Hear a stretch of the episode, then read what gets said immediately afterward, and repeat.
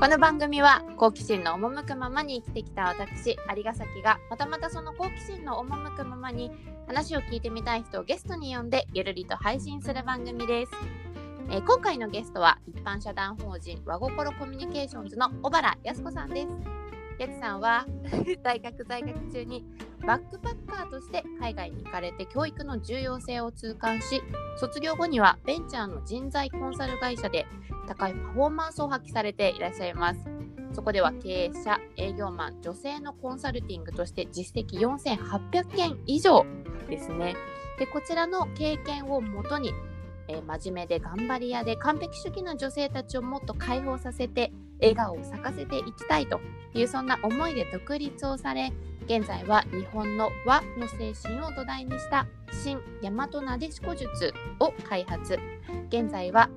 和心コミュニケーションのこちらの研修が高い評価を得ていらっしゃいます。そんなやつさんに本日はお越しいただきました。やつさんよろしくお願いいたします。はい、よろしくお願いします。ありがとうありがとうございます。すごいなご紹介いただいて。ちょっと私もまだこのなでしこ塾にですね参加がなかなかできてない状態状態なのでちょっと年内12月にはぜひぜひ絶対行きたい遊びに来てください。今月の27にあるんですよねこれがどうしても調整が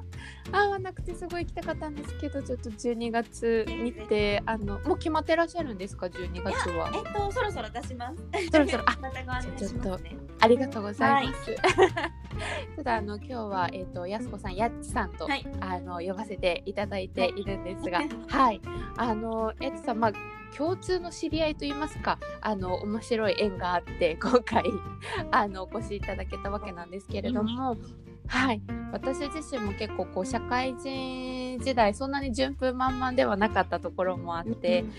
なかなかこうあの難しいなと感じる場面がすごく多かったんですけれども、その中でもやつさんすごくこうあの何より笑顔が素敵で もうなんかこううん本当にこう内側から輝いて今仕事されてるんだなっていうのをすごく感じたのでもうこれはぜひお話を聞きたいと思って本日お越しいただきましたがちょっとあの遡って、えー、と大学在学中にこうバックパッカーとして海外に行かれたというのをちらっとあのお聞きしたんですけれどもこれはあのもともとバックパッカーとしてこう海外に行こうって思った何かきっかけはあったんですか？えっとですね、きっかけはあのもともと私。まあ、長野県出身で、まあ、両親が教師なんですよ。そうなんですね。そうで結構あの、まあ、教育課程だったので、まあ、そのこうじゃなきゃダメああじゃなきゃダメっていう、まあ、親としてはすごくやっぱ子供のしが幸せを願ってねあのこうしなさいああしなさいって多分どどどこのお家もあまあ、あるかなというふうには思うんですけど、結構それで。あのまあ、もともと私すごいいじめにあってたっていうこともあって、自分に居場所がなかったから、なんかとにかく周りの評価だったりとかなんかこう周りに認められることがやっぱり自分自身の存在価値だと思ってもう本当にそれがもう社会的なステータスだっていうふうに信じてたからだからもうとにかく親が喜んでくれるようなえ人生を歩まなければいけない。周りが認めてくれるような人生を歩まなきゃいけないっていうのでこうじゃなきゃダメああじゃなきゃダメっていうのをやっぱり自分自身に課してすごくこう勉強してきてで、まあ、慶応の法学部入ったんだけど、でも、はい。法律の授業がつまんなかったんですよ。なんか合わなかった私には。でまあもうやばいなってなってで私小学校めちゃめちゃいじめられてた時にあんまり学校に行けなくなって、でもその時の自分自身の支えになったのがあのマザー・テレサの偉人伝の本があったんですよ。えー、はい。でこの人だったらどうやって乗り越えたかなとかこの人だったらいじめっ子にこうやり返したのかなとかなんかこの人だったらどうするんだろうっていうやっぱり自分自身の中のなんだろう人生のモデルになったのがやっぱマザー・テレサだったんですよね。で大学行ってやりたいことも特にないし目指すものも特にないし法律も合わないしっていうので なんかこうどこかこう自分の中の虚無感みたいなのが拭い去れなくってその時にあ私そういえばマザー・テレサがすごい好きだったって思ってうん。でマザー・テレサが作ったその死を待つ人の家っていう施設がインドにあるんですけどあ聞いたことそうあります。そうそうでそこに行こうって思ったのがきっかけで、あの初めて親の反対を押し切って自分で自分の人生の決断をしていったっていうのが、まあ、バックパッカーだったんですよね。はい。えーすごい勇気がいる行そうで動ですよね。すね。なんかやっぱり親不孝者とかなんかやっぱり言われるとやっぱりその自分のやりたいこととそのやっぱりみんな親に喜んでもらいたいっていう気持ちもあるから、やっぱりどっちを選択するかっていうのに葛藤すると思うんですよ。はい。はい。でもこれは親に反対されたら私はやりたいことをやめちゃうなと思ったからもう行く前日の夜12時に電話をして 明日の朝始発で行きますと。えー、すそうでもういつ戻ってくるかもう分かりませんって言ってもう親めっちゃ泣いてたんだけどもう罪悪感とかも抱えながら一歩踏み出したのがそのバックパッカーになったっていう経験ですね。すごい思っていた以上にすごかったです。でもみんなねこの一歩がねめっちゃ苦しいんだよ。いやそうですよね。よくそここう一歩ここう踏み出すってなったのがすごいです、ね。なんか変わりたかったんだろうね。こういう自分が嫌だった。でも人生で初めて生まれたこの好奇心を無視したくなかったんだよね。ああそこ大事ですよね、自分自身と向き合そううっていう。そうそうそうんうん実際行ってみてどうだったんですか？う。いやもうすごい良かった。あのね、日本の中で当たり前とされてることがもう全部覆されていく。え例えば例えばさなんかその、はい。日本だでさ道道端で道聞かれて分かんなかったら「あはい。ごめんなさい分かんないです」とか「あそこに交番あるんで聞いてください」とか言うじゃないですか。だけどはい。例えばインドだとその嘘でも教えてあげることがなんか礼儀だしマナーだしえ？そう。嘘でそうそうそう。だからもう2人組の人とかに駅聞いてもなんか2人とも別々の方向を指さすみたいな 状況とか生まれるんだけどこの人たちなんでこんな嘘つくのかなって思ってたんだけどそうではなくてインドでは分かんなくても誠意でやっぱりそのあっちだよって教えてあげることが正しさなんだっていうのを分かった時にこんなにもその国同士の中で正しさが違う。それは人同士の間でも正しさなんて違うよねっていう。なんだろう自分の中で日本だったらこういう大学に行ってこういう企業に勤めることが勝ち組みたいな正しさがある。はい。でも海外に行って私はこういう大学行きましたよとか言ってもはあみたいな。うんなんか通じないわけですよ。そんなものよりもうんやっぱパーソナルパーソナリティだったりとかうん。もうこの人と仲良くなりたいかどうかで人は仲良くなってくれるものだからなんかそういう肩書きとかそういうものってもう一切海外に出たらなんかそんなに関係ないんだなって思った時に、へうんー。自分がなんかそういうこう大学名とか会社名とかのブランドで生きていくのではなくて自分という人間がいかに社会の中のブランドとして生きていけるかっていうことが大事だっていうことにすごい気づいたのがバックパッカーあーなんかそのこう私も最初は全然そのそこに気づけてなかったんですけどなんかこう働いていく中でそのどこどこ会社のありがではなくてなんかもうありが先として仕事がしたいっていう思いがすごい湧いた時期があったので、なんかそこはすごい共感する部分が。わかりますわかります。うんうんこれその海外でのバックパッカー続ける中で教育っていうものの重要性を感じたのはどんなきっかけがあったんですか？やっぱり今の日本ってあのまあ点数を取るための教育通知表もオール10が素晴らしいっていうなんかこう目に見えるその数字だったりとかが何かこう人間の評価につながっているように錯覚させられるような教育だなっていうふうに私は感じていてでも海外に行ったらもうそんなのも関係ないしなんか本当に日本の中で大切にしてきてる教育が本当にこう人生にとって必要な教育なのかどうかってなった時にそうではなくてもっと人がなんだろう自分らしく荒れたりだったりとか、あのはいなんだろうね自分の幸せに生きられるなんかそのどうやったら人が幸せになれるかっていう教育ってなんでしないんだろうって、一番そこ大事じゃんって。サインコサインタンジェントを馬鹿にするわけじゃないけど、サインコサインタンジェントよりももうシグマとかよ。りも人間がどうやったら幸せになるのってもうそこじゃんみたいな。すごい懐かしいのがいっぱい今入ってきました。その辺でつまずいたんだろうね私。私も同じくです。もういわゆる詰め込みで本当に暗記暗記だけで。とはいえその大人たちもじゃあこれって本当に必要なんですかって聞かれた時になんかいずれ必要になるかもしれないとか知ってた方がいいっていうぐらいの返答しかやっぱりもらえなかった記憶はあって、ですよね。なんか人としてどうとか自分と向き合うっていう教育っていうのはちょっと一切学校っていう枠の中ではなかったですね。わかるうんなんかそこに気づいてあの帰国後には人材コンサル会社っていう道を選んだね。そうです。それもすっごい面白い縁で、うんインドでたまたま出会ったばっかの日本人の男性がいて、その子とすごく、まああの少し旅をする中で、で、はいその2年後ぐらいに、まあ、就職活動始まった時に紹介されたのが、その一番初めに新入社員で入社した会社だったんですよ。そうはい、なんです、ね。なので私はバックパッカーにで海外行ってなかったら前職にも出会えてないし前職で出会った方々とのご縁はもしかしたらつながってなかったかもしれないですよね。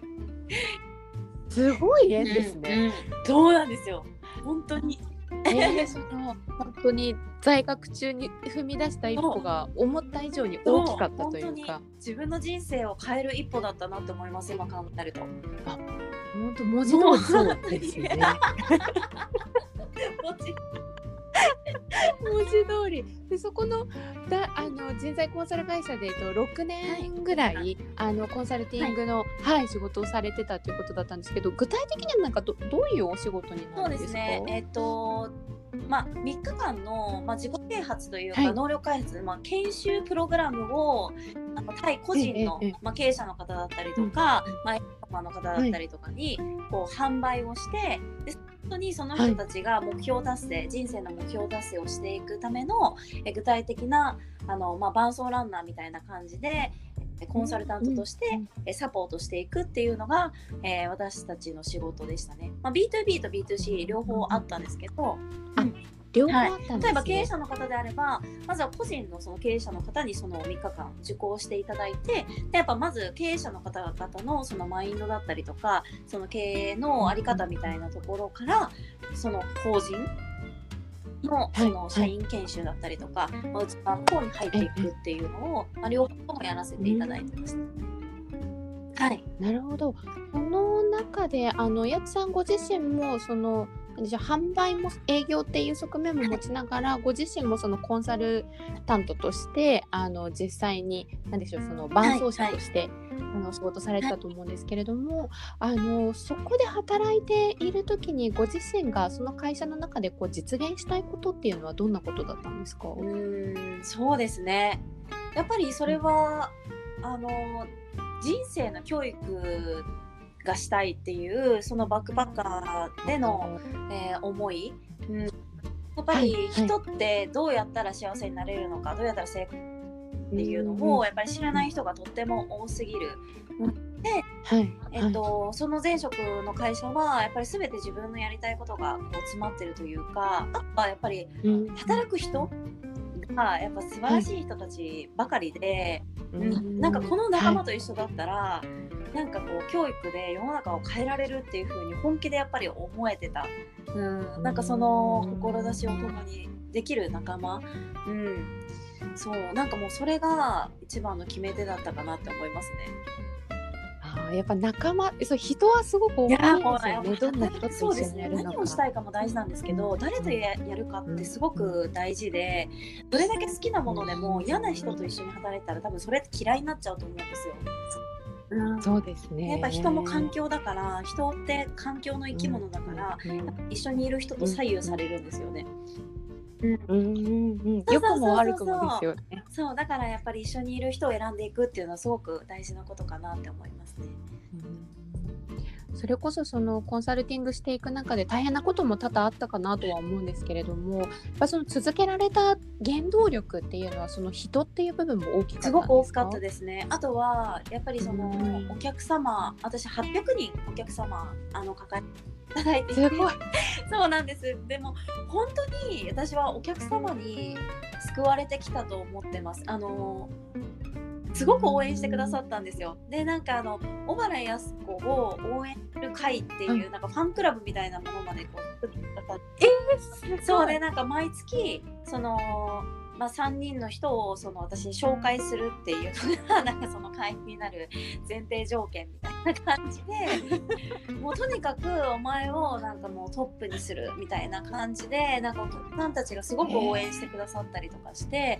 やっぱりこの方々のやっぱりその期待に応えたいとか、ううん。ん、やっぱりこのお客さんたちと一緒に人生良くなっていきたいっていうのがすごくやっぱりあったしやっぱりご契約って私の中では契約件数って思ったことが一度もなくって生涯あなたの人生に何があったとしても私はあなたの味方でいますっていうことの自分自身のコミットだったんですよ。うんなるほどはいだから私がいるからもう絶対大丈夫っていうコミットだったんですよね。全然もうなんか対お客さんとしては見そうですねてなかったんですね。もうなんかもう自分のもう血のつながった家族ぐらいの感じ私はお客様のことを思ってましたね。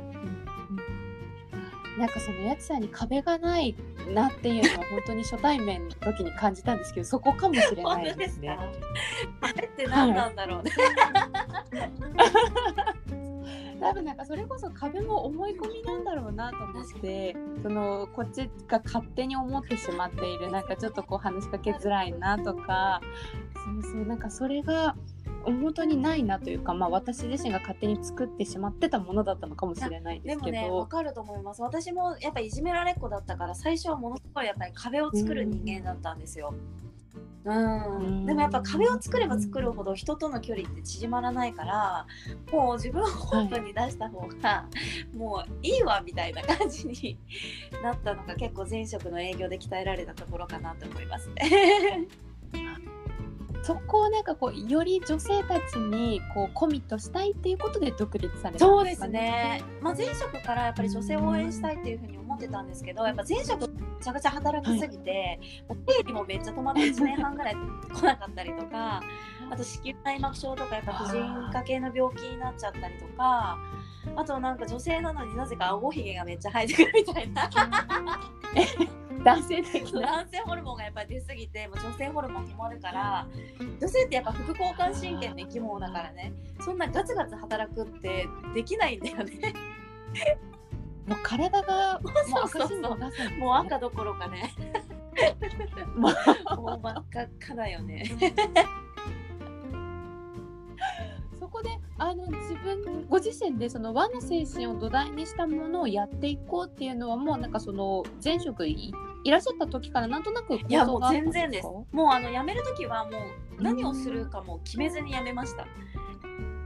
あうんあの8そうなんですねヶ月間ぐらいもう会社に行けなくなっちゃってもう鬱みたいになって、うんでまあなんかお客様とか家族の支えがあって、で最終的にあの自分のまあねお客様にコミット約束してたからなんかすごく責任感で辞められないとか一生が一緒ですって言ったのになんか約束を果たさないって自分って不誠実だなとか自分すごく責めてたから辞められなかったんだけどでもお客さんがもう辞めていいと、お前は幸せになっていいってお客さんたちにやっぱり言ってもらえそう。そう。であそっかって。あ人の幸せって思ってたけどあ自分が幸せになっていいんだって思って会社を辞められたんですよね。うん、そう。でその時はまだ何をやるかって決まってなかったんだけどそっから8ヶ月間私ニートしたんです。あ10ヶ月間はいニートして、でその期間中うんにお客さんたちが毎あの毎月その食費とかその家賃とかさ光熱費とか、はい。生活費を全はい。部みんなカンパしてくださって、何ですかそれ。そうで10ヶ月間、甘えさせていただいてあのその中で、はいはいちょっと私日本人の教育してるのに日本のこと全然知らないなとかなんか海外でそれが合うって思っても果たしてそれが日本に合うのかなってすごくいろんなことが疑問だったんですよ。で例えばその男性と女性って違うのに、男性と女性が同じ教育を受けているわけじゃないですか。